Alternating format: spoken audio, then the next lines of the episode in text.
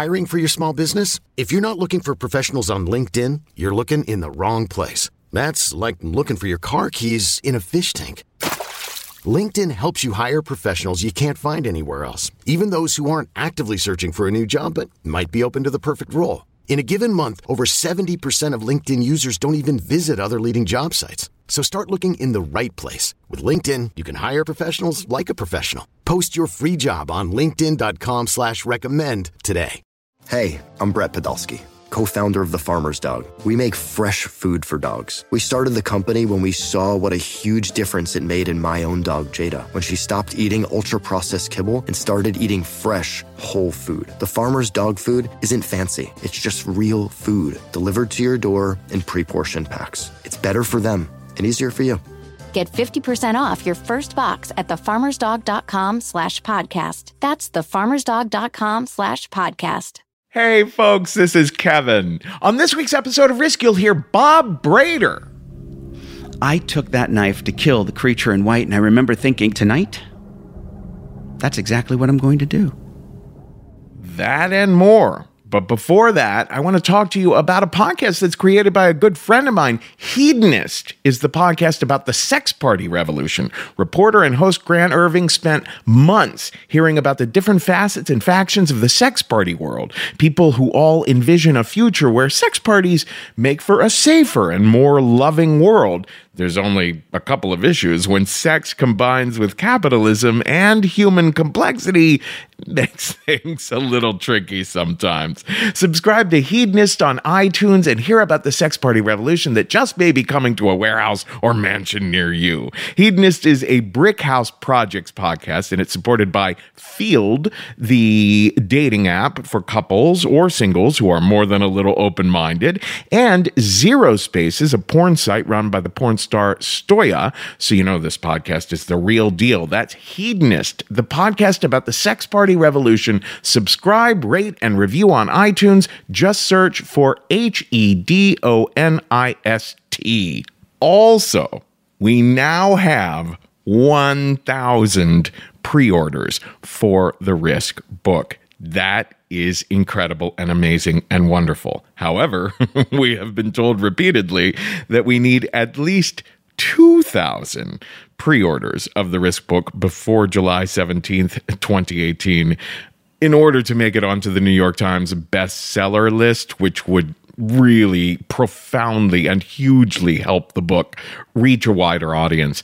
So, in the next 15 days, we're hoping to have as many pre-orders as we possibly can to double the amount that we've gotten so far. If you have not pre-ordered yet, oh my gosh. Pre-order and pre-order again, my friends. Get yourself several copies. Look, there's the audiobook, there's the ebook, and there's the paperback version. They are all available wherever you get your books.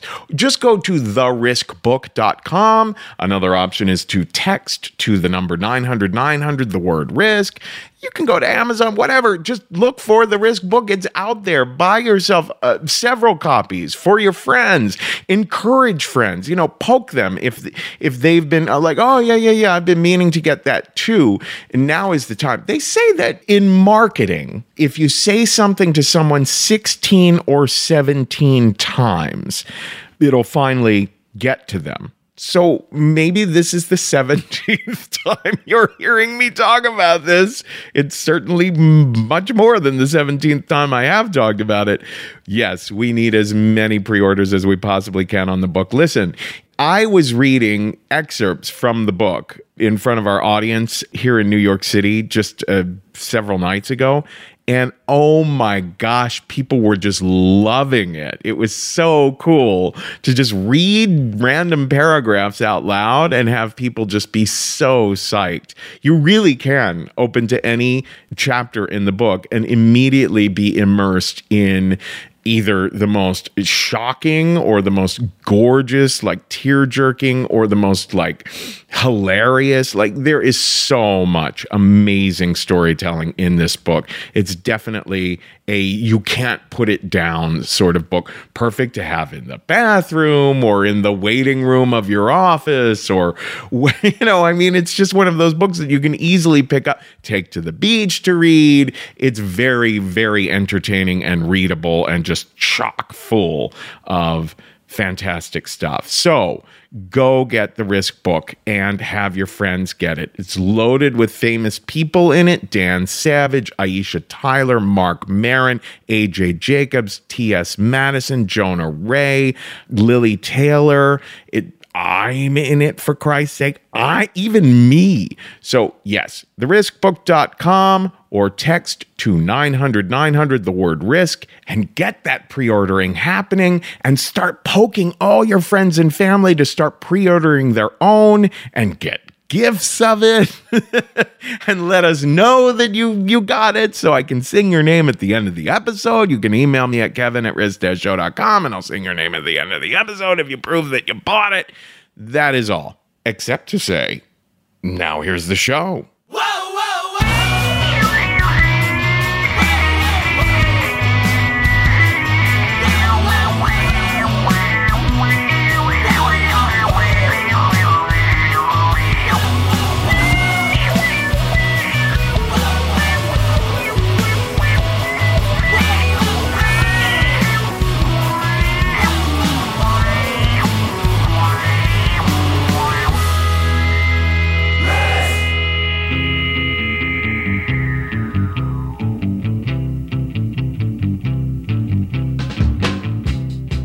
Hello, kids. This is Risk, the show where people tell true stories they never thought they'd dare to share. I'm Kevin Allison. This is Booker T and the MGs behind me now, and we are calling this week's episode Spitting in the Face of the Devil.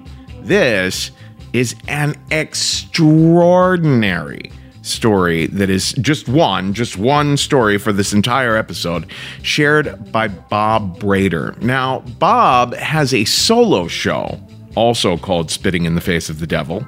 It's a good deal longer than this version of the story we're putting on the show here, and he's working on a memoir that is going to be even longer than the solo show. So, this is one of those life experiences where there is a lot to unpack we can't tell the whole story here on Risk, but god damn.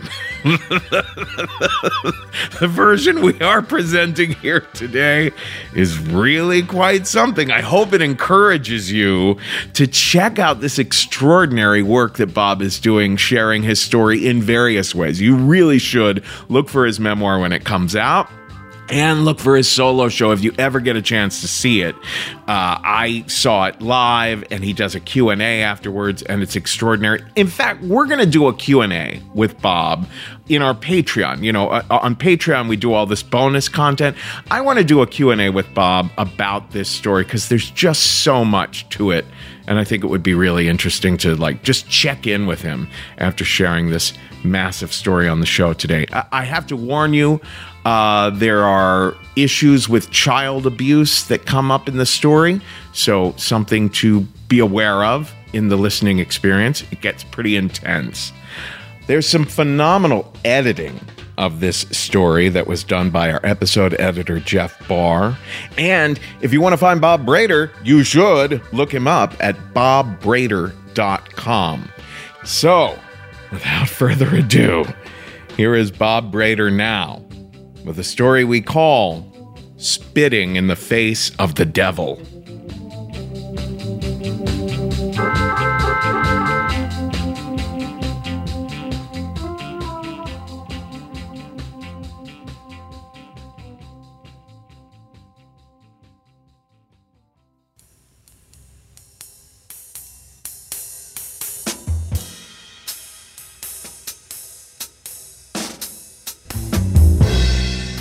I was at work one day, I was working as a temp, and my cousin called me, my cousin April on my father's side. She said, uh, I have some really bad news. Your father died. And I was like, Yeah? I felt nothing. It was a total numbness. I, am kind of waiting for it to hit me, you know, and, and that's that was kind of my thought. It's like pretty soon I'm going to be on the floor crying, and and it's going to hit me, and I'm, I'm, I'm because this is my father. I got home and I called my sister, and I said, Tammy, uh, look, I have something I have to tell you. Um, Dad died, and she said, Wow, I I don't really feel anything about that. And I was like, I know, I don't understand that. I was like, I, am supposed to feel something, aren't I? Aren't I supposed to feel something about that? And she was like, Yeah, I know, but I, I don't either. And then I called my mom and I said, Mom, uh, dad died. And she was like, Oh. She started crying. And I felt for my mom, but I didn't feel anything for him. I didn't go to the funeral at all my mom and sister went, and, and they both told me that they had to go to the viewing just because they wanted to make sure that he was dead. But I had, I, I had said goodbye to him so many years ago, and in my opinion, I kind of honored him by not going.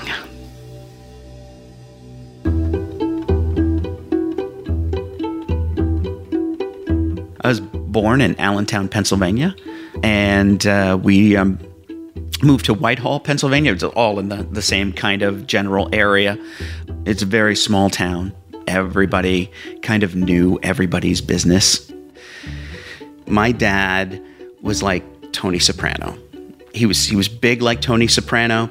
One minute he was joking and having a good time and laughing with you, and the next minute he was angry and furious, and the rage would just come right out of him. I remember one time I was playing outside and I was playing in water and stuff like that. And he, he told me that I needed to stop playing in the water. And then I, I just plopped into the water and I was laughing. And he looked at me and he laughed. But then he something happened and he got really angry. And he came over and was like, What are you doing? Why are you getting all wet? What is going on? And I got up and I I, I thought we were playing. And I started running around the lawn, and he started running after me. And then he grabbed me.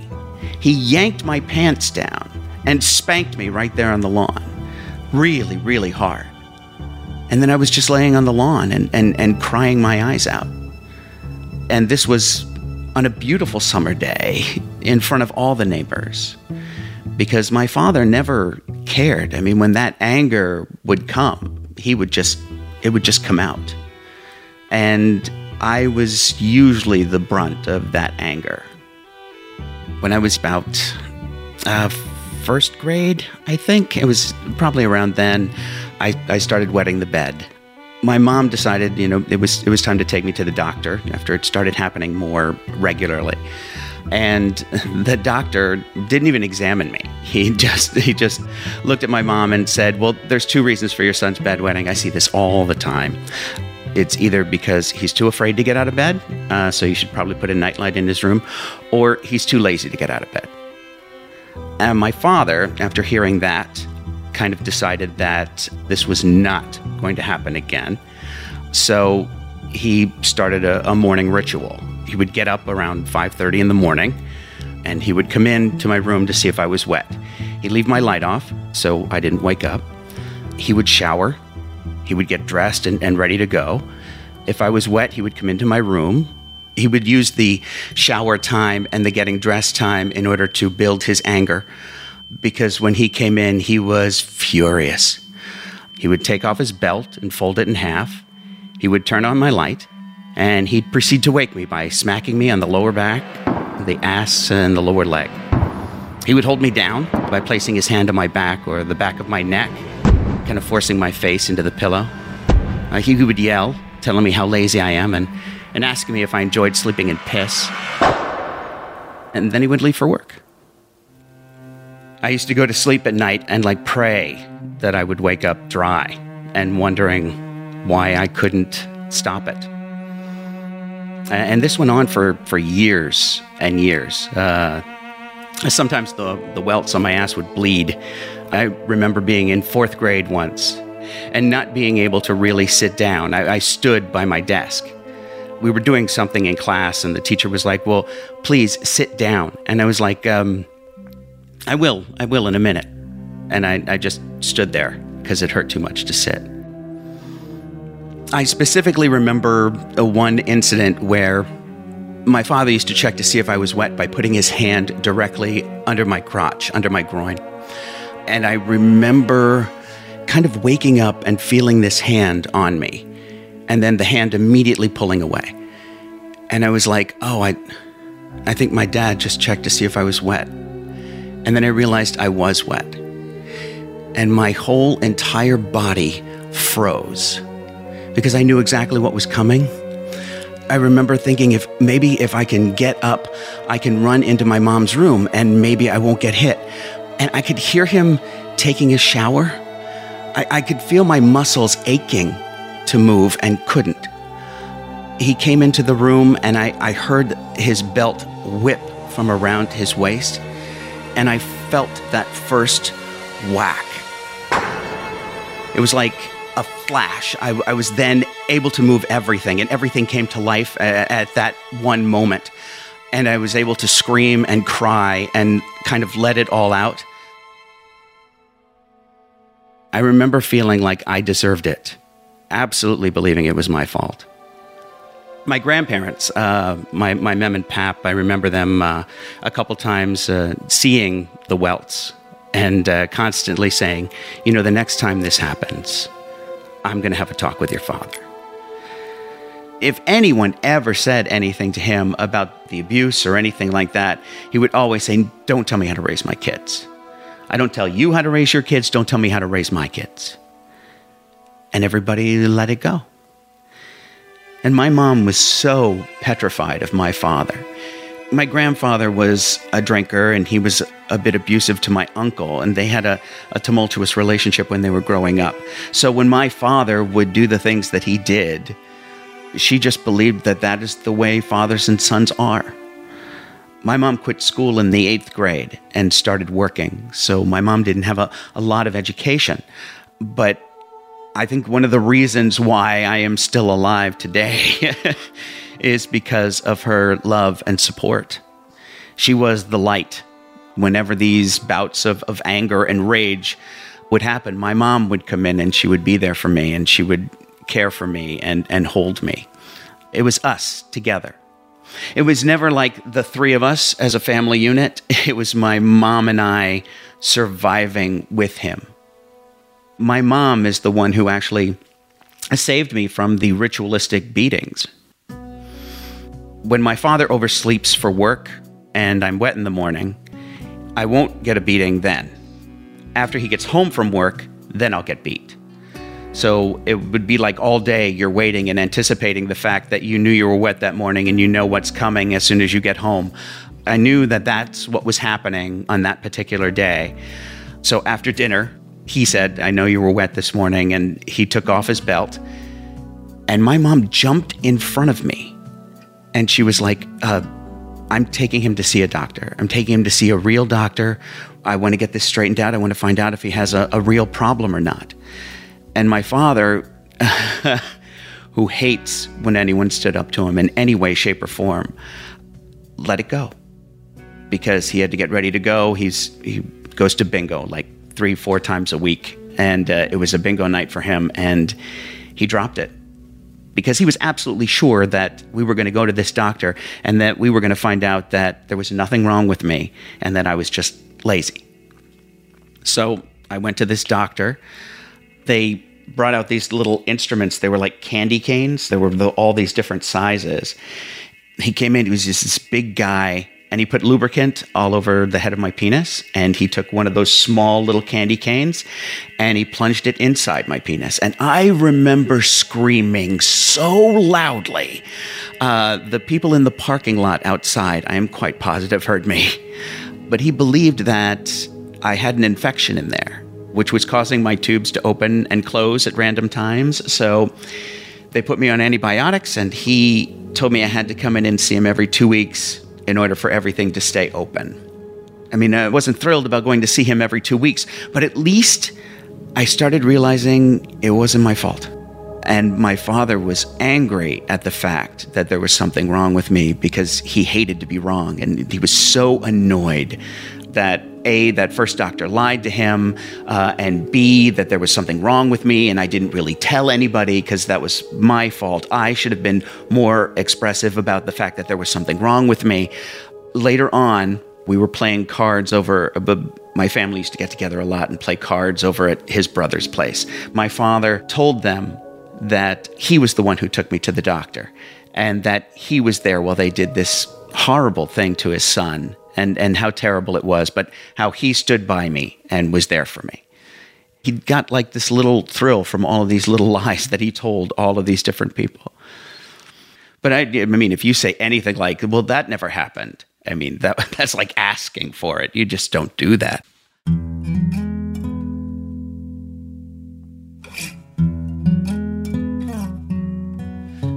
When I was in fourth grade, I found out about this um, Spring Fling, uh, which was a talent show. My one fourth grade teacher said to me, Well, you should go and you should do it. And I was like, Why? What, what, what, what would I do? And she was like, Well, you do your impressions. I used to do impressions of different people. I don't even consider it like a, a talent. It was it was just something that I could do. I, I went home and I you know I, I talked to my mom about it, and she was like, "Well, you should do that. I mean, why not? I always think your stuff is funny, so go, go do it." So I, I ran up and, and I started practicing and started working on some kind of routine that I would put together. While I was doing that, my father came up into my room. There were no locked doors in my household. Doors always had to be left open. He was like, What are you doing? I hope that when you get up there on stage that uh, you're better than what you were just doing there, because that was terrible. You were really terrible. You're not really going to do this, are you? To make a fool out of yourself. If you go up there and do that.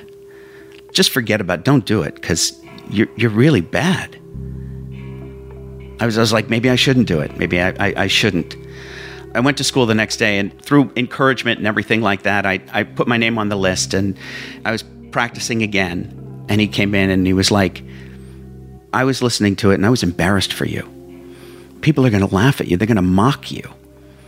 Don't do it. The next day, I was, I was like, maybe I should take my name off the list. I, I shouldn't do this because I don't want to embarrass myself. I don't want to embarrass my family. When I got down towards the gym, there was this gigantic sign and everybody's name listed. And mine was the last name on it. And I was like, oh my God, how can I back out now? I mean, there's my name in big letters. I, I can't back out of it.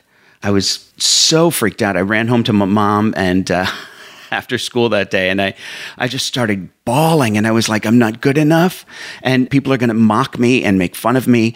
And, and my mom just looked at me and she was like, Bobby, what are you talking about? She's like, I, I've always been so proud of what you do. You can't worry about the people who aren't going to like what you do. You have to do it for the people that are going to love what you can do. And then, then the show was huge. I mean, the auditorium was packed. I had never seen it so full. And I started to feel excited about going out there. And then they called my name, and I went out and they started laughing at what I was doing. I cannot describe the high that that was. I'd never had people like like a large group of people like hearing that big a laugh before and being totally intoxicated by it. And I remember being all, almost all the way through the routine, and I looked down at my mom, and, and she gave me a, a big thumbs up sign. That right there was like everything. I finished my routine and the audience was like cheering and cheering. And I had friends of mine who were up in the balcony and they stood up and they started stomping their feet and they were chanting my name. And it was, it was such a magical moment for me. I knew right then that being an actor is what I wanted to do with the rest of my life. I also knew that my father was wrong. What I did was good. People did appreciate it. But my father also had a jealousy streak. He hated any kind of attention that anybody would get other than him. So shortly after the show, I was in the bathroom brushing my teeth and and he came by and told me I wasn't brushing properly. And he came behind me and he grabbed my forehead, pulled my head back, and he scrubbed my teeth and gums with my toothbrush. Uh, my gums bled for three days. I remember not being able to eat anything, especially anything with like salt or anything like that for a few days because it just burned. But he would do things like that uh, whenever he was jealous. I had three dogs growing up at, at different times. Blackjack was my mom's dog. She loved that dog. And after a little while, my father was jealous of the dog. So he took the dog, put it in his car, took it out on the freeway, and let it go. He did the same thing with Blackjack, too. We had it for a little while, and uh, then he would feel that people were paying too much attention to the dog and not enough to him. So he took it out on the highway and let it go. And he did the same thing with Pal. I didn't want to be responsible for another animal being left out on the on the highway, so we stopped getting pets after that. The total opposite story of that is when my sister was born. My father told my mother when she found out she was pregnant, my father told her to get rid of the baby. He was like, "You are not having this child. If you have it, I'm leaving." And my mom was totally distraught. She had no idea what to do. And she came to me and she was like, maybe your father and I should split up. And maybe this is the best thing. I was spending a lot of time over at my grandparents' place. And I remember my grandmother saying to me, Well, if your parents get divorced, you, you realize they're going to send you away. And I was like, What do you mean? And she was like, well, well, that's what happens to children whose parents get divorced and that they send them away. And I was petrified. I was, I was like, I don't want to leave my family. And she was like, Well, then I hope they don't get divorced. And when my mom asked me about it again, I was like, I don't want to leave. Please, let's let's work this out. Because I was totally afraid that I'd be taken away from my mom. And and my mom was, you know, kind of my world. So my mom had a dream that she gave birth to a little girl and named her Tammy Marie Brader. She felt that this birth was um, a gift, a gift from God. So there was no way she was going to have an abortion. And my father was furious. And he yelled and screamed, but nothing was ever done. And then my sister was born. She was so adorable. I was in love with this little baby that was then held in my arms at 10 years old. The only thing I thought the whole entire time I was holding her was, I will never let him hurt her the way that he hurts me. I will do everything I can to prevent that. My sister and my father had the complete opposite relationship of him and I.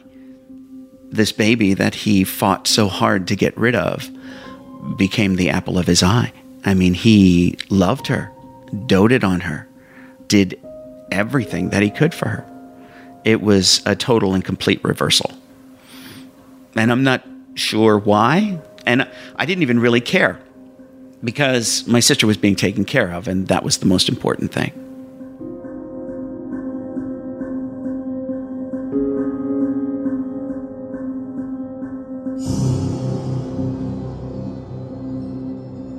I was in fifth grade, and Mrs. Shearer was having this what she called a winter celebration show, and and we were all dressed in uh, leather jackets and white T-shirts and jeans, and we were singing Grease songs and everything like that. You know, it's just like all these '50s songs. Towards the end of the presentation, Mrs. Shearer said, "I want to introduce one of my kids." Who has made me laugh like a hundred times. And he has no idea I'm going to do this. Bob, come on up here and do some of your act. I nearly fell on the floor. I was so nervous. And I remember shaking a little bit, and I walked up front and I started doing my routine like I had at the Spring Fling. And again, I, I, people were laughing, and that oh, that euphoria of hearing those laughs was so intoxicating and wonderful.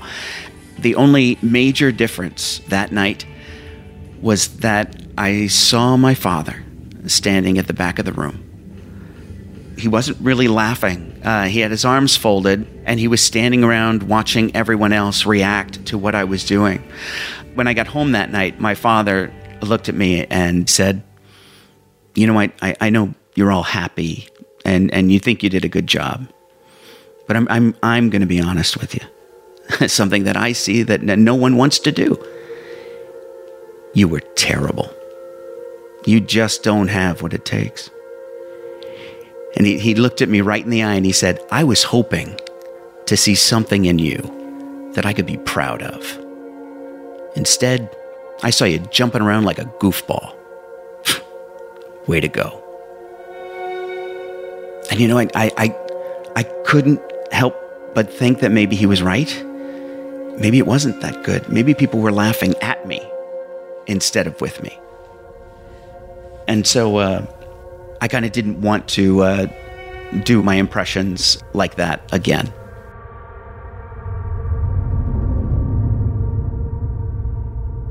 I was in fifth grade when I met David. I remember him being one of the first people I ever saw with feathered hair, wore like all of the new kind of clothing, listened to all the new music, and I liked him. I invited him over to my place for dinner, and I never really did that ever. I knew that when people met my father that they loved him. And because of that, I never really wanted to bring people around him because I got tired of people saying, Boy, I wish my father was your father.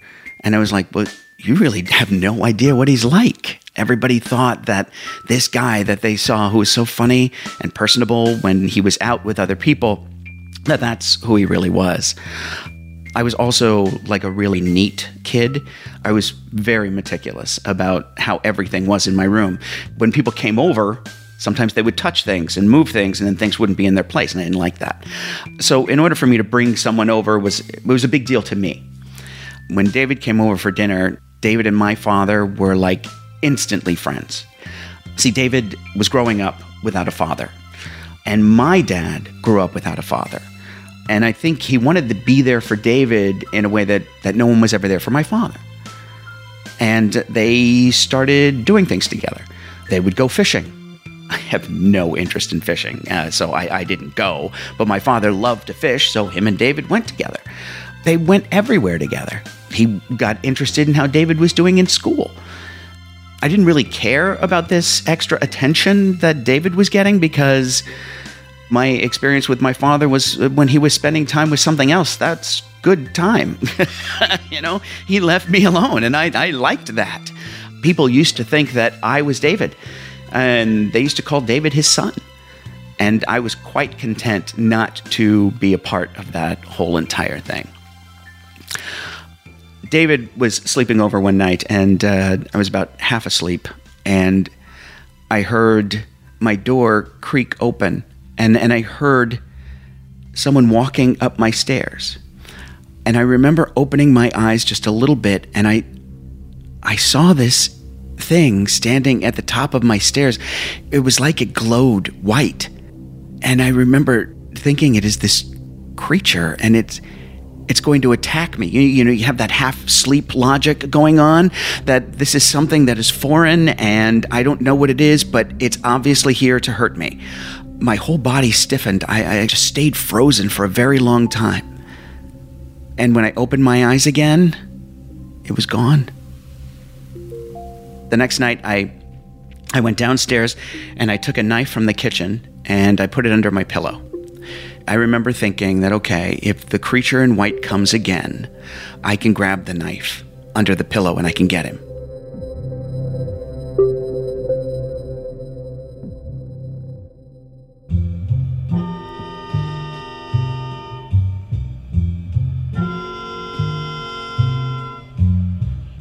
David and I were together, and my family was going out one night, and David said to me, let's go break into the soda machine at the caddy playground. And I was like, why do you want to do what, what are you talking about? And he was like, I just I just want to I just want to do something like that. Let, let's do it. And I don't know why, because something like that is is so far out of character for, for me, especially at that time. I mean, I used to get stomach pains when I would even think about doing something that wasn't totally and completely correct. And I was like, oh, all right, sure. So we went down to the playground and David was trying to break into the machine and, and and there was this gigantic light that was over the soda machine. I remember someone yelling at me from out in the darkness. They were like, Hey, Brader, is that you? And I, I couldn't really see who it was. And I was like, Yeah, what? And uh, so uh, that's how smart I was about doing these kinds of things. And so I, I, I walked back over and I helped him rip it open. We got $3 and all the sodas we could carry, actually. So, uh, but I mean, uh, I was nervous, uh, but not half as nervous as a few days later when uh, the police called my house. And they were like, You have to come down and make a, a statement, and you have to bring one of your parents down. And I was like, "You can't do this to me. Like, I can't tell my parents. Like, you don't, you don't know what'll happen to me. Look, I, I can't do it." And he was like, "Well, you should have thought about that before you committed a crime. Now you come down here and make a statement." And then uh, my father came home and I told him what happened, and he said nothing to me. He just gave me that look of you are in so much trouble. And we went down to the police precinct. And the cop came in. He opened this file and he sat down. He started reading me my rights. And I remember sitting there shaking. The cop started asking me all these questions, and then I couldn't really answer. I, I, I was so petrified. And then I remember my father smacked me in the back of the head, and he was like, Stop it you better start talking right now. I remember thinking, like, how could my father be angry with me for, for this? He told me all of these stories that he did when he was a kid. I mean, he used to tie cats' tails together and throw them over clothing lines so that the two cats would kind of rip each other apart. He used to tie uh, cats' legs together and throw them out of apartment buildings. I remember once he was running away from his mom because my dad's mom used to discipline the kids by taking an extension cord and folding it in half, and she would beat them with an extension cord. And I remember him telling me how he got away from her one night by sleeping in a tree. And he slept there all night. And he also told me about how once there was this girl who told on him and one of his brothers, and that they came up on this girl, and my father held her down, and his brother ripped off her clothing and they tied her to a tree. And, they just stood there and then they watched her for hours. And when they let her go, my father walked over to her and said, um, I want you to remember this time we didn't rape you. Now, if you tell on us about this or anything else, next time you won't be so lucky. I told the cop everything except for the the screwdriver part. I, I kind of left that out because I thought that was really incriminating. And then the, the the cop was like, "What about the screwdriver?" And as soon as he said that, I was struck by two things.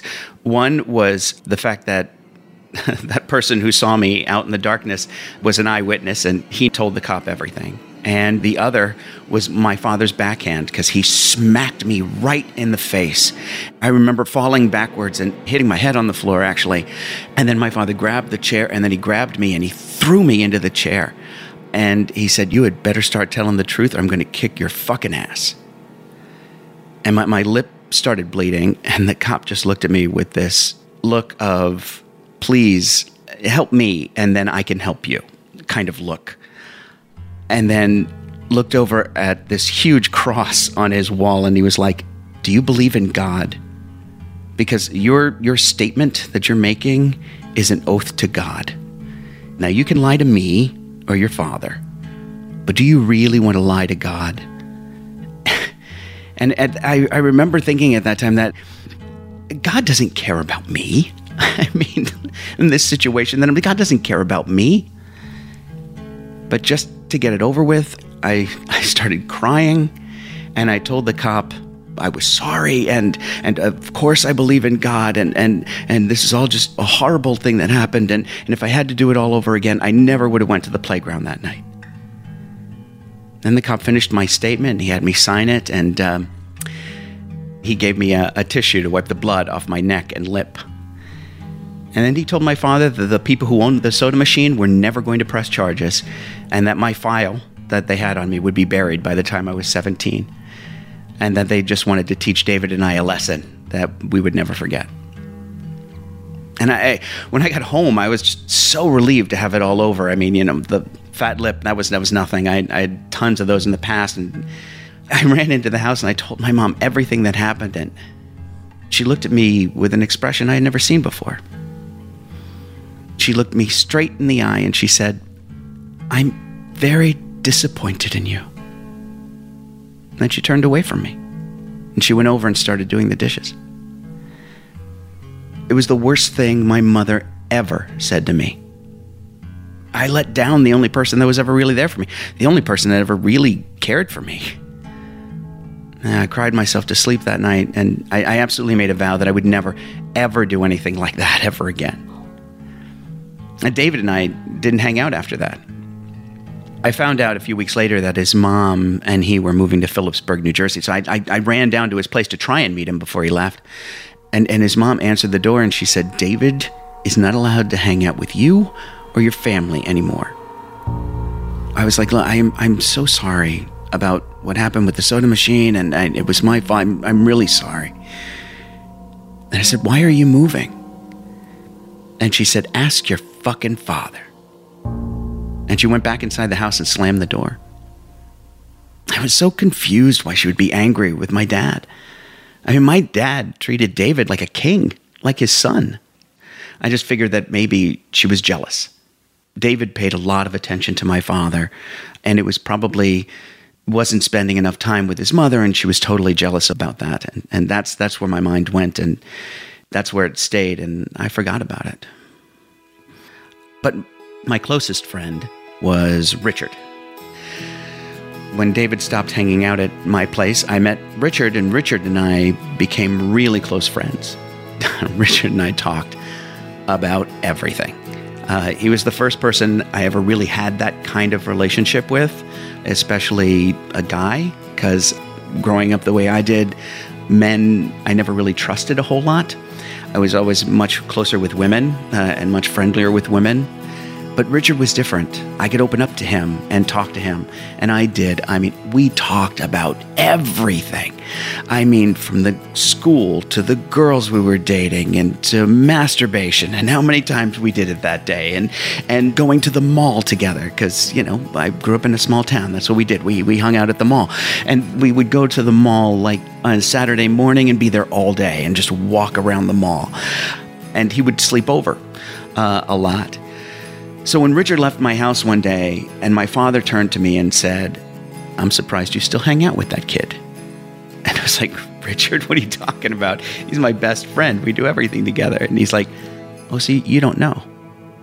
And it's like, what, do you mean I don't know? And he was like, Richard's gay. And I was like, what are, what are you talking about?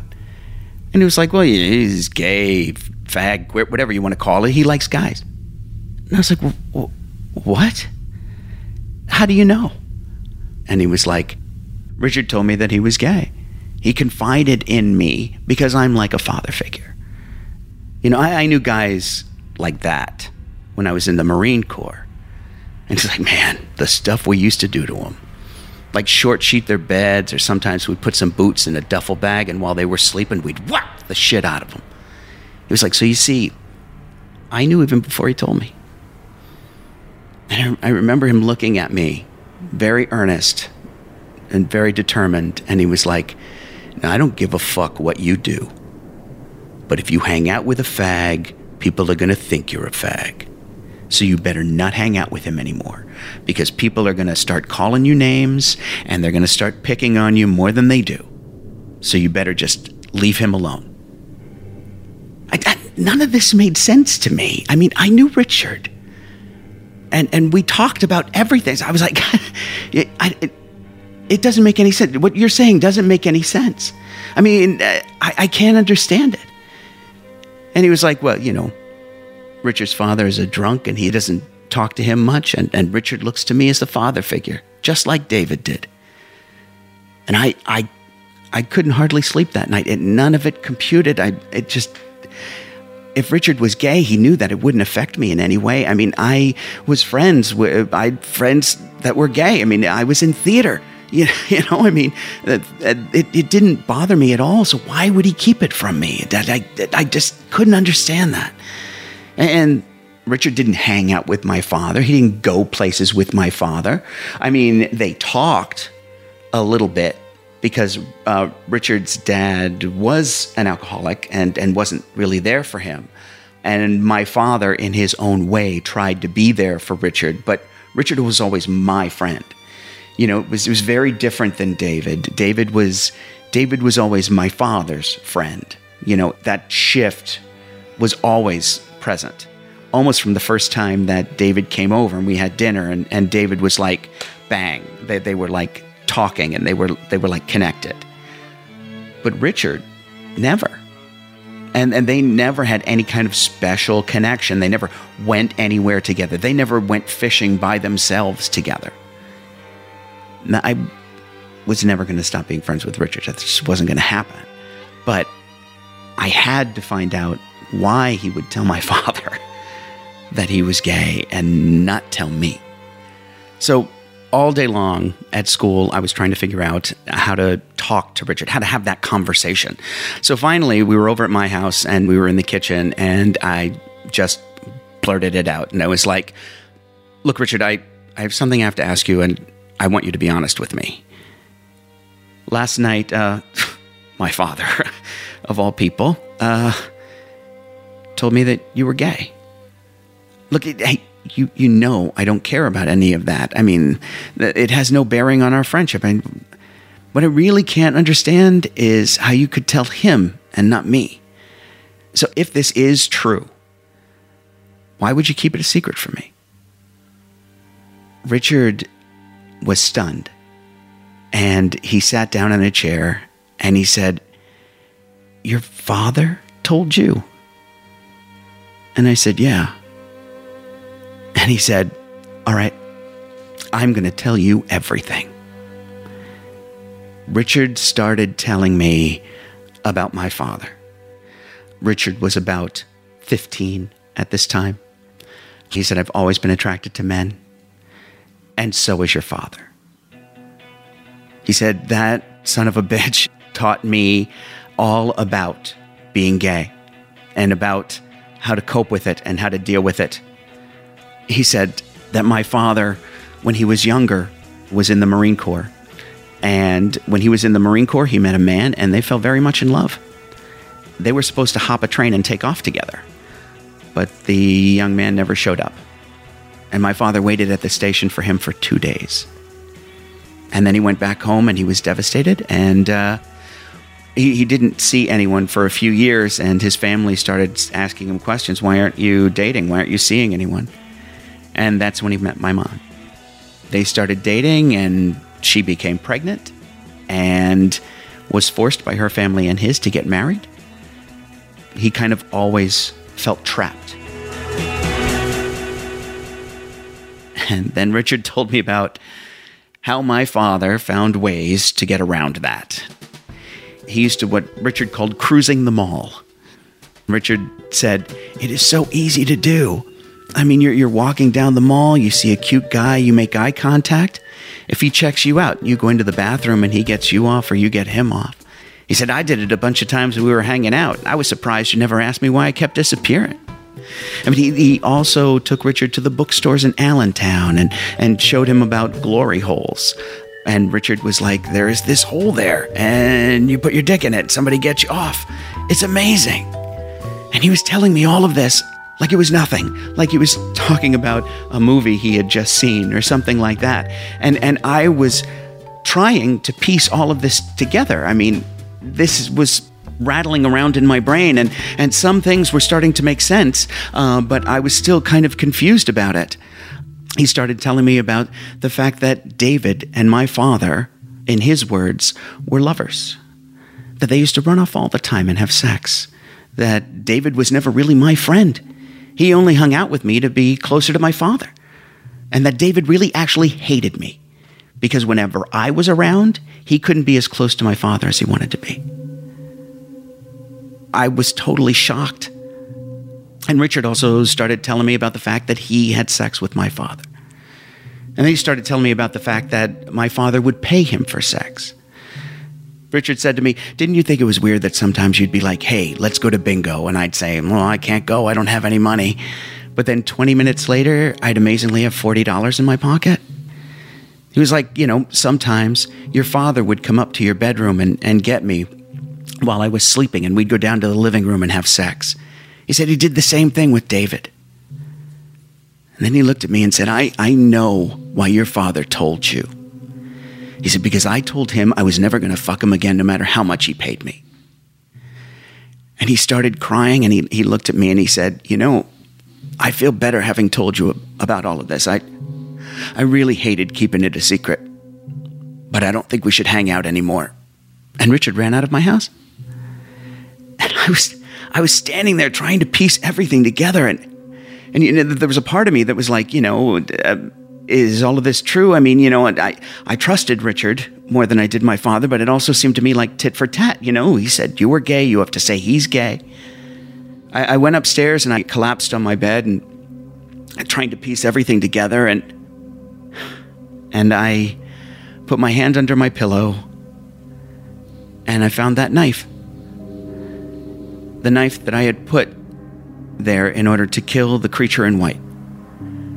It was a, a four inch steak knife with serrated edges and a, and a wooden handle.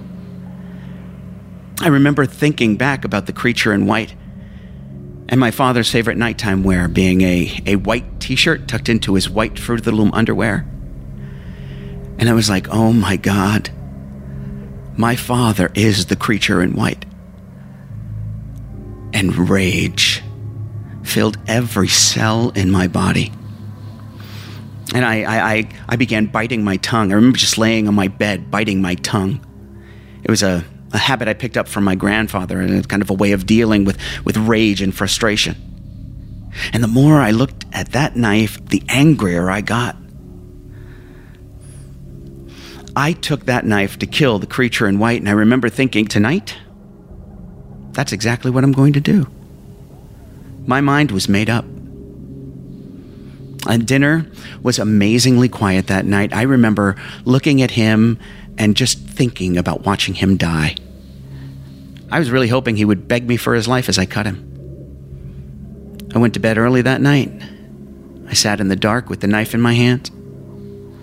The whole time, all I kept thinking about were the times that he beat me, the times he lied to me, the times he smacked me around for not showing him the proper respect, the time he brushed my teeth for me. I was going to stab him in the fucking throat. I remember thinking, lie to me now, fucker. Hit me now, you prick. I was walking down my stairs, I was clutching the knife, and I was smiling. I remember I was finally going to get even with him for everything he ever did to me. As I turned the corner, I could hear him snoring. My parents' bedroom door is always open. He sleeps closest to the door. I walked through the doorway, raised the knife. I was ready. I was poised and ready. And just then my mother moved. She didn't wake, she only shifted in her sleep. But it, it, was enough for me to think about her for just a split second. How would she feel with her husband dead and her son in prison? I thought about how hurt she would be, how distraught she would be. And I went back downstairs and put the knife back in the drawer and went back up to my room. I couldn't kill him. And he will never know how close he came to being dead.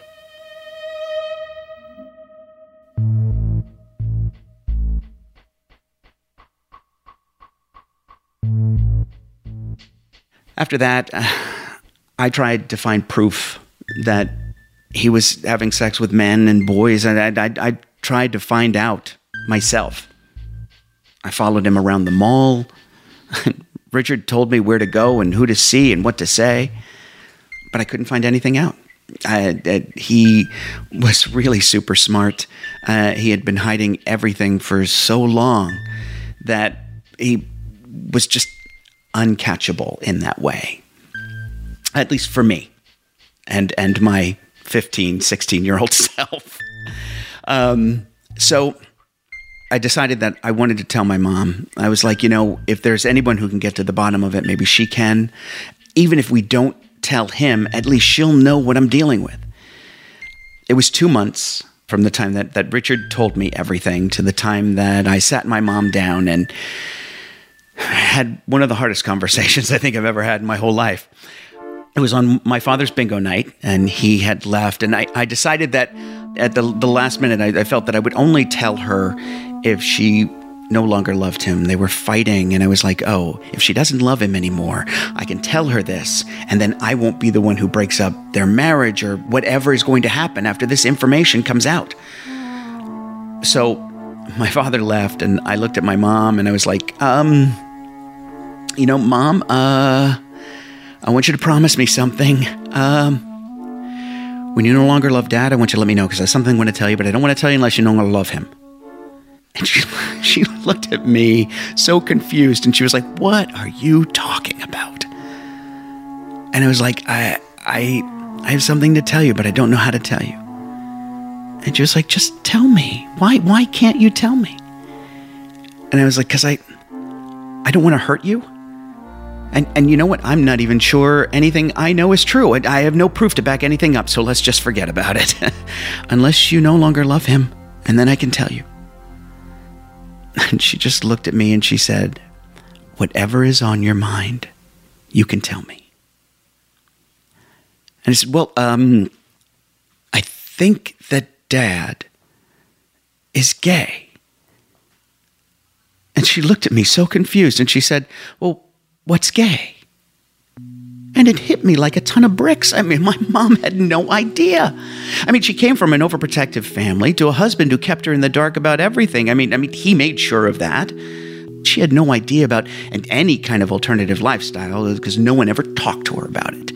I mean, she came from a time where, where no one ever talked about being gay. And, and if it came up at all, it was a foreign and mysterious thing that only happened in other people's families. And I was like, uh, but, um, I think that dad likes to sleep with guys because uh, Richard told me that dad's gay. And she was like, Well, how would Richard know such a thing? And I said, Because Richard's gay. Richard had sex with dad. And I said, Richard also told me that dad had sex with David. You know, I, I think that's why David and his mom moved away. I think David's mom found out about dad and David. I tried to be as tender as I could, but as, as straightforward as I could. She was like, How can you say such a thing? She was like, I know you and your father don't get along, but how can you say such a thing about him? And I said, Look, mom, trust me, I, I am not making this stuff up. I mean, and, and, and some things do add up. Richard didn't know David, yet he knows all about their relationship. I mean, he had to hear that from somebody. And then I told my mom something that jumped into my head that I had totally forgotten all about. I said, once I was sitting on the arm of Dad's chair and, and we, we were goofing around, and he grabbed me. And I jumped off his chair really quickly, and he said he was sorry. But it was way too weird for me to ever sit on the arm of his chair with him again. And I never even pieced that together until Richard started telling me about him. And my mom looked at me and she was like, well, I want to get to the bottom of this. I want you to call Richard, and me, you, Richard, and your father are going to sit down and talk about this.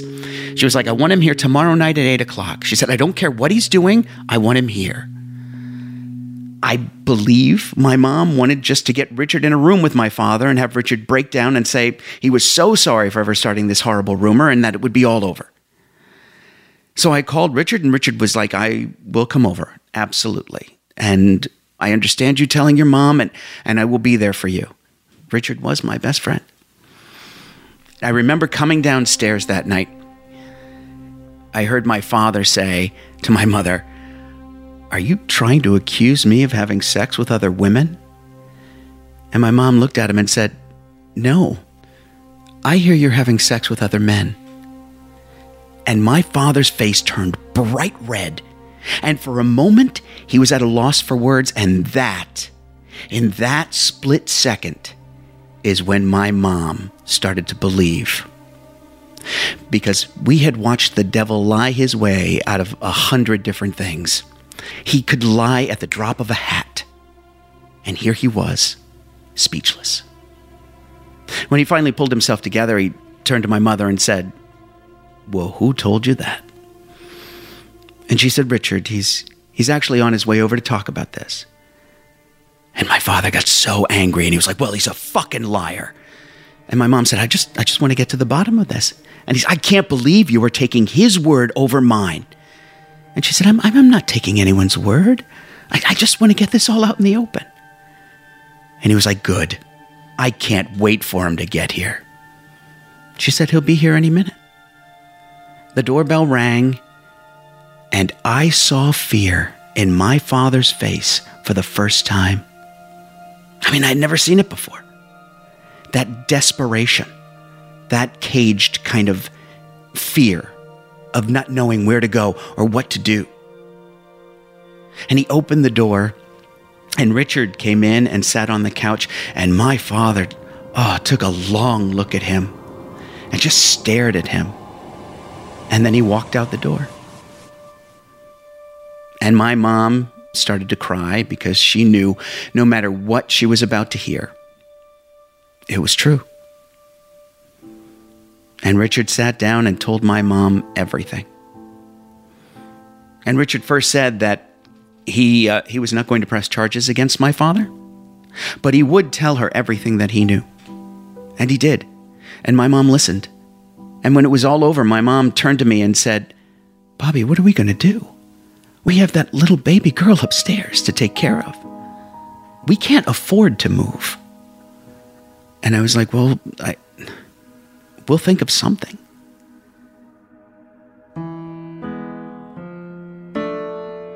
the next day I was I was getting ready for school and and the devil was waiting for me. Uh, he, I had just come out of the bathroom and ready to go and and he was standing by the bathroom door and he he said I I can't believe you're trying to destroy my life over something that happened once. And I walked past him going towards the stairs to go down and I said I I, believe that happened more than once. And I started walking down the stairs, and he screamed, Is that what your lying faggot friend said? I made it downstairs, and uh, I turned and I said, I believe that lying faggot more than I do you. And I saw him run down the stairs. He's screaming. He was so angry. And he stopped on the railing and he turned to me and he said, I want you to know if this ruins me, I'm going to fucking kill the both of you. And if you don't think I can do it, you just watch me. He turned and started walking back upstairs. And, and I, I started wondering what ruining him meant. I started to get really scared. My, my father has, uh, has guns. He has a 22 and a 33. He only shot them once a month at a firing range, but he cleaned them all the time. They were pristine. And I remember him cleaning his guns one day, and he turned to my mother and I and he said, you know how easy it would be for me to just load this gun and shoot the both of you? Who would miss you? I was terrified of this coming out. But I also knew that um, my mom and I can't stay in this situation. But we did for two years. It's amazing what you can get used to in that kind of situation. I mean, my mom and I didn't have money to go. My grandparents didn't believe anything we told them, so they wouldn't help us. And there was no place that we knew where we could go and get money. My father made a lot of money and he kept it hidden and, and, and away from my mom. He, he hid money all over the house. It was his bingo money.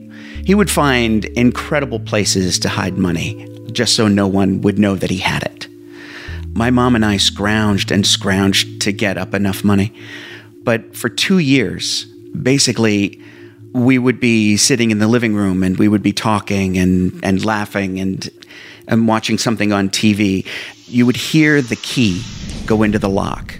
And the whole entire room changed. It was like the air was sucked out of the room. I would get stomach pains and I would walk up to my room and hide he would be home all night, sitting in his underwear and his t shirt on his favorite chair, which he sat in all the time, and just be there. And that presence put a heaviness on that house. I remember how how hard it was to try and get away from that because that became normal. That normalization made it hard to leave.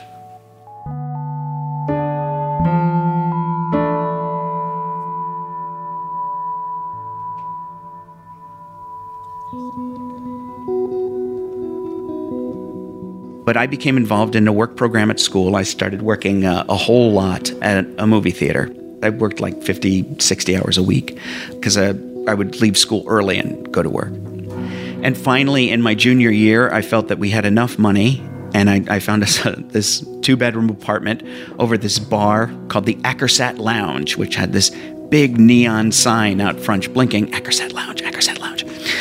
And so one day we got a truck and we packed everything up I mean, I mean, we, we really took everything uh, except um, except for his chair. Uh, we left him his his chair. It sat in that empty empty house, and we moved into this two bedroom apartment. And I remember thinking, finally, we're away from him, and we can take a breath, and we can be safe for a while. I remember thinking that, you know, my sister, who had a, a great relationship with my father, but that she would be safe also because I wasn't exactly sure when, but I was like, someday he's going to turn on her. I mean, he does it to everyone. I, I just know it. And I was really worried for her because I didn't want that to happen. My grandparents, and my mom's mother and father, uh, did not believe us at all. And because they didn't believe us, they invited my father over to their house in the morning in order to see my sister because mom and I were both working, going to school. We had to take Tammy over to my grandparents' place. So we took Tammy over there. We would leave. My father would show up and see my sister. And I was furious. I, I, I, was so angry. I was like, Do you not understand what this man is doing? Do you not understand what this man has done? And they were like, You know what? He's never done anything to me. So I think it's fine. So I was really angry, and I decided that one day I was going to stay. I wanted him to know that I knew this was going on and I didn't approve of it. So he came over. Uh, I, I went there. My grandmother like jumped down my throat as soon as I walked in the door. She was just like, "All you want to do is start trouble. Why can't you just leave things alone?" And because of you, all of this is happening. I got blamed for everything. I got blamed for them being separated. Everything was my fault because I should just shut up with these crazy rumors that no one really believes. So I stayed. My father came in the door. He was wearing his armored car uniform because he drove the armored car, uh, throwing money into the back of, of armored cars. That uniform, like, just made him look even stronger and like more powerful than I even knew he was. My sister, like, oh man, she just ran to him. She was like, Daddy! And, and they hugged and you could see that relationship right there. It was so, I mean, you could see the love she had for him and the love he had for her. And I was just like, you know, someday you're going to see the real him. And I went outside on the porch and I lit a cigarette and I, was sitting there smoking and I, I was starting to get really, really angry at him I mean, just the charade he was playing with my grandparents and my sister, you know, the, the lies, all of the deception, my mother's pain, my, my pain. And I started getting angrier than I, I really ever felt before. And, and he came out of the house and I jumped up and I blurted, You know, if it was up to me, you'd never see her. He turned to me and was like, Well, it isn't up to you now, is it? So you should just shut your fucking mouth. And you should tell your faggot friend Richard to do the same. He started walking down the, the steps that led to the walkway that led to his car. And I said, Well, you should know he's a faggot. You fucked him. He stopped just short of his car, and I, I could see his fist clench. And I said, How old was Richard again? 13? And he turned towards me. And I said, Better yet, how old was David? 11, 12. Do you even remember? I could see him fuming. And he was just like, I am going to kick your fucking ass. He came charging at me like a bull, and then his fist was clenched and cocked and ready to go. I closed my eyes and I was like, hit me. I, I wasn't even sure if he heard me. Uh, he, he just held his fist tense, ready to go. But he, he must have because he, he didn't strike. And I, I looked him in the eye and I said, When I was younger, I couldn't do anything about it, and everyone was either too scared or too afraid to butt in. But if you hit me now, I'll throw you in jail so fast your head'll spin. So please hit me. I want you to. And then he lowered his fist. He turned, walked over to his car, got in, flipped me the bird, and then he drove off. I remember collapsing on the porch. I, I was shaking from head to toe. I, I, had never, ever stood up to him like that before. I mean, let alone asked him to hit me. My God. I was lucky to be alive. And, and I, I smoked three cigarettes, one right after the other, and, and I was I was still shaking. I was still nervous and shaking as I finished the last one. but you know when that when that fear started to leave, I really started laughing. I was like, you know what? I did it. I stood up to the devil. I mean, he seemed like the devil to me. Man, I felt like Rocky. I had won. It was a victory. And then I, I, I think my grandmother was watching. Because my, my grandmother always used to say, you know, I, I saw your father at this place and I saw your father at that place. I mean, after mom and I had moved out, she would say, well, I saw your dad at the store. I, I saw him here. I saw him there. And she stopped doing that. She stopped bringing him up to me at all. Somehow she saw or heard something that made her realize that maybe what we were saying wasn't wrong.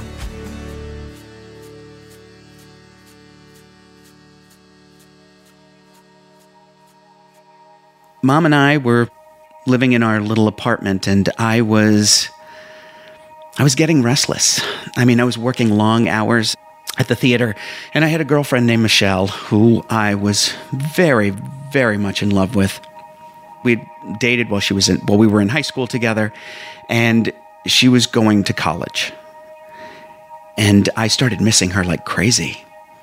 And i was like i don't think i want to live here for the rest of my life i don't want to be trapped in this situation i mean i love my mom but i i want to live my life i sat my mom down and i said mom i i, I love you but i um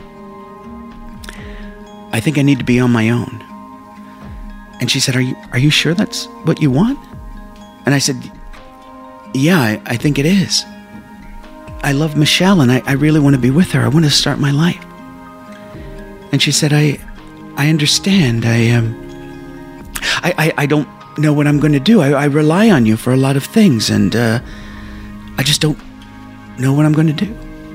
And I said, Well, you know, whatever you need. I mean, I, I'm, I, I want to help you and and and I'm here for you. You just let me know what you need, but I I think I really need to be on my own. And then we didn't talk about it anymore.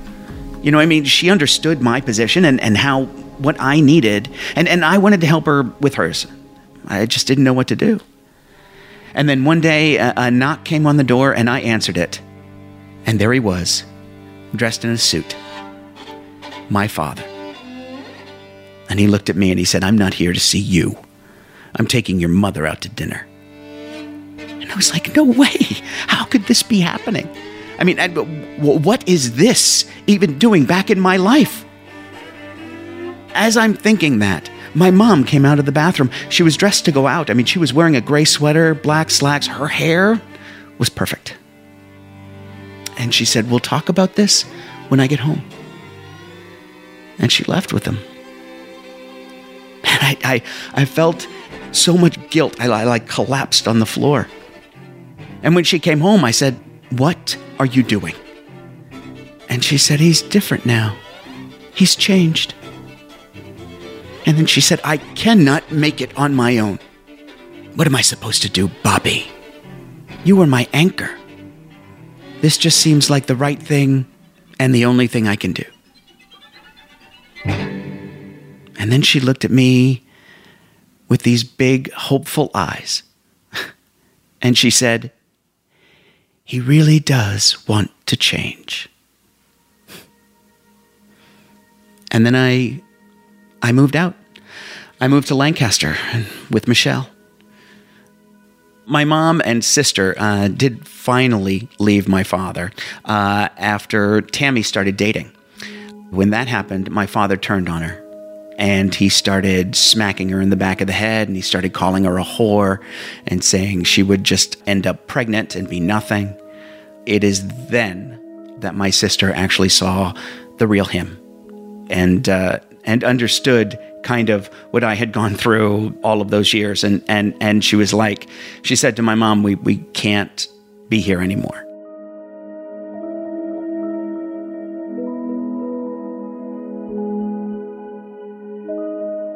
I started living in New York and I never even thought about him again until I got that phone call that he had died and it was really weird because after getting that phone call and and and after feeling again nothing about him passing away i started to think about some of the things that happened that i didn't realize were happening.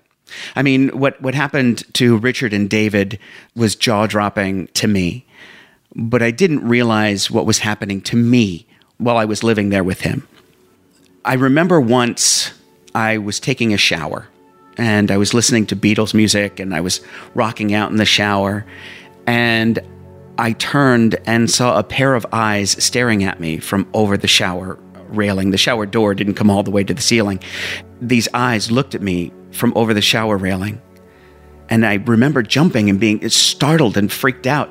And it was my father, and he was watching me shower. And I remember turning away from him and kind of totally freaking out and trying to bury myself into the tile wall.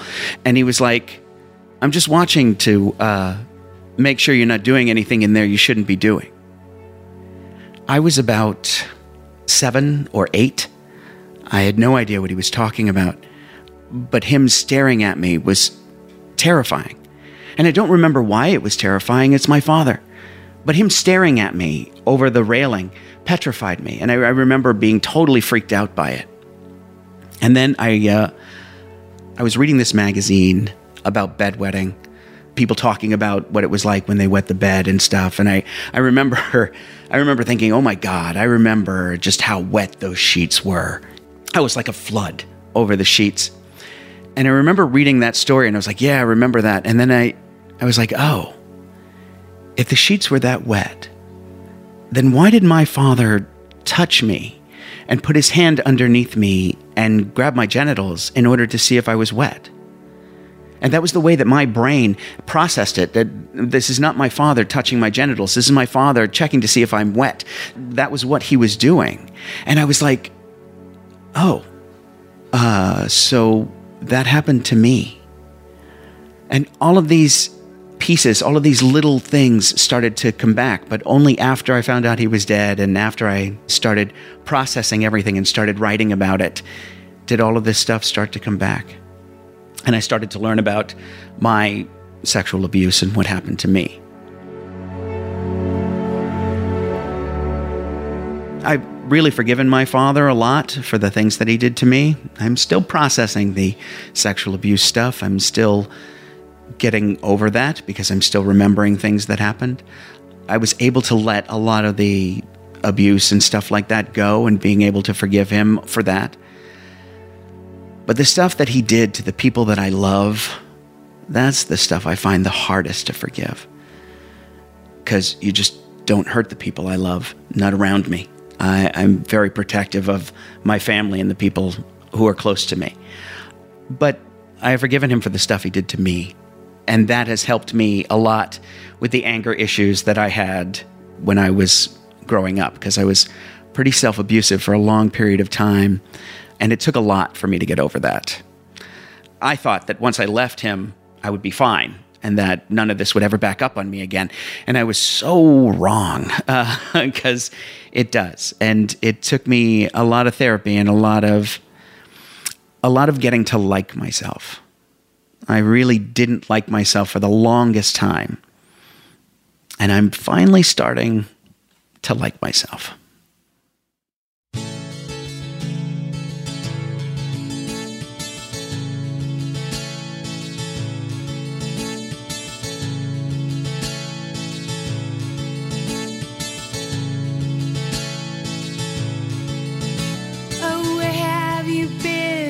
blue-eyed son?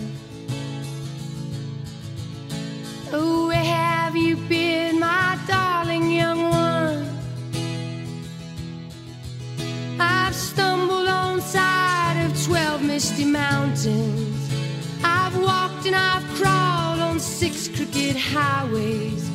I've stepped in the middle of seven sad forests. I've been out in front of a dozen dead oceans. I've been 10,000 miles of a graveyard.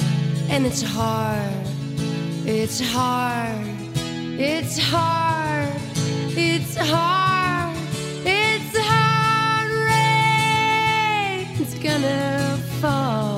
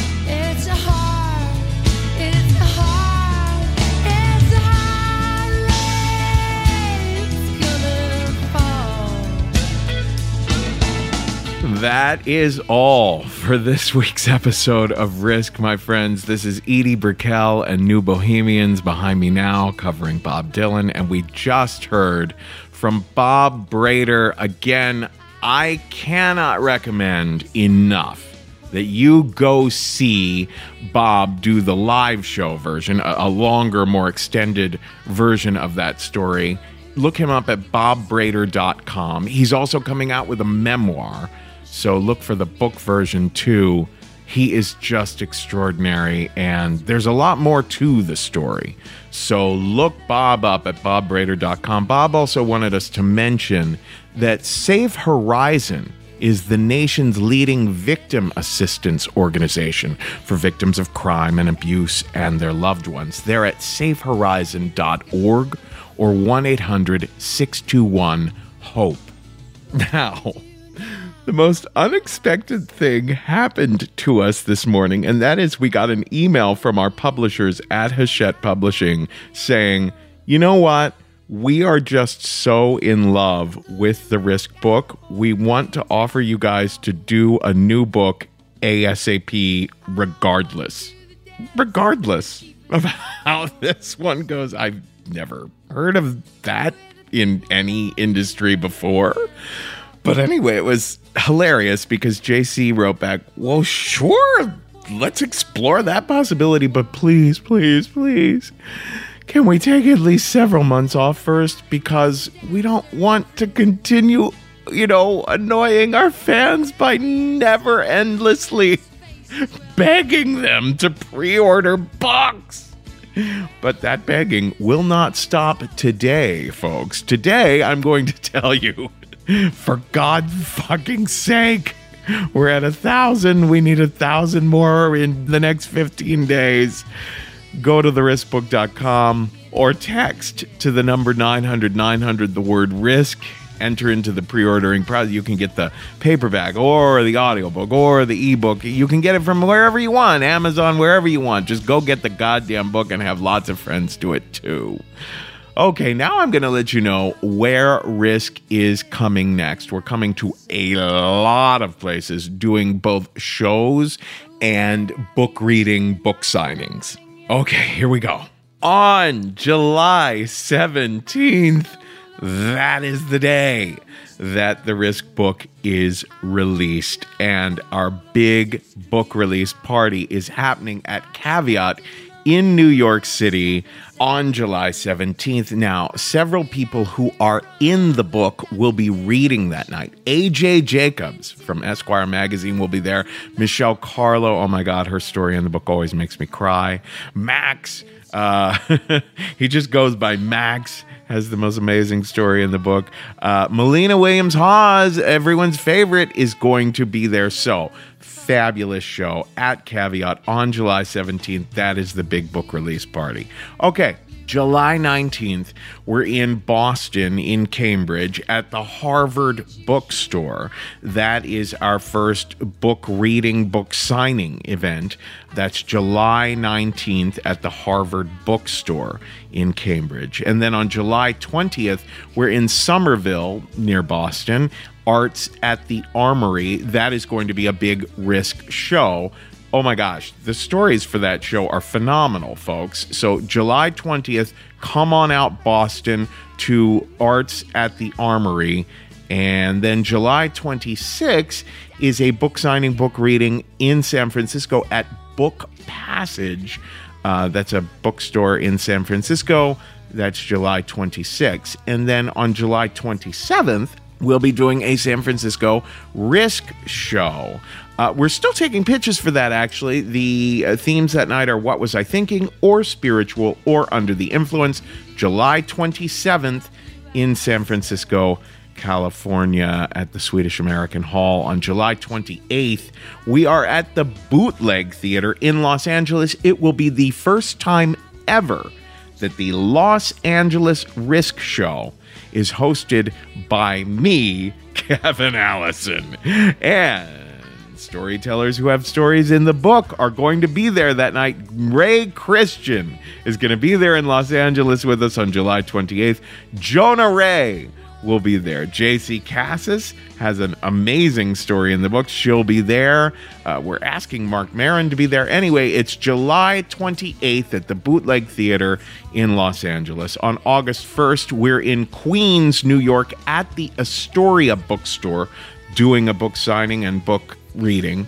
On August 3rd, we're in Detroit. We're in Ferndale, Michigan at the Magic Bag again. We love doing shows in Detroit. So that's August 3rd at the Magic Bag. On August 9th, we're in LaGrange, Illinois at Anderson's Bookshop. That's a book signing, book reading at uh, Anderson's Bookshop in LaGrange, Illinois on August 9th. On August 10th, we're in Chicago, Illinois at Lincoln Hall doing a risk show. The themes that night are vulnerable or mean or cover ups. So pitch us for that show, folks. On August 11th, we're in Minneapolis, Minnesota at Brave New Workshop. We're still taking pictures for that one. The themes are obsession or dirty or metamorphosis. August 11th in Minneapolis. On August 16th, we're in Washington, D.C. at Kramer Books and Afterwards Cafe. August 16th in DC at Kramerbooks and Afterwords Cafe. That's a book reading, book signing. On August 17th, we're in Baltimore. Uh, that is a risk show. August 17th in Baltimore, the themes are rabbit holes or me against nature or pride. Pitches for that, folks, in Baltimore. August 18th, we're in Washington, D.C., doing a risk show at the Black Cat. The themes that night are power or barbaric or opposites. So pitch us for that August 18th in Washington, D.C. August 18th, we're also back in Los Angeles at the Bootleg Theater. On September 6th, we are in Portland, Oregon at Revolution Hall. The themes that night are At My Worst, or Lies, or Ecstasy, so pitches for that Portland. On September 7th, we're in Seattle, Washington at the Vera Project. The themes that night are The Worst, or Glorious, or Breakdown, so pitches for that Seattle. On September 8th, we're in Vancouver. The themes that night are spectacle or the rules or full volume. Pitches for that on September 20th. We're at NYU Bookstore in New York doing a book signing and book reading on September 20th at NYU Bookstore. That is all I have to say. Be sure to check us out also if you're interested in storytelling education. We have our site at thestorystudio.org. Folks, today's the day. Take a risk.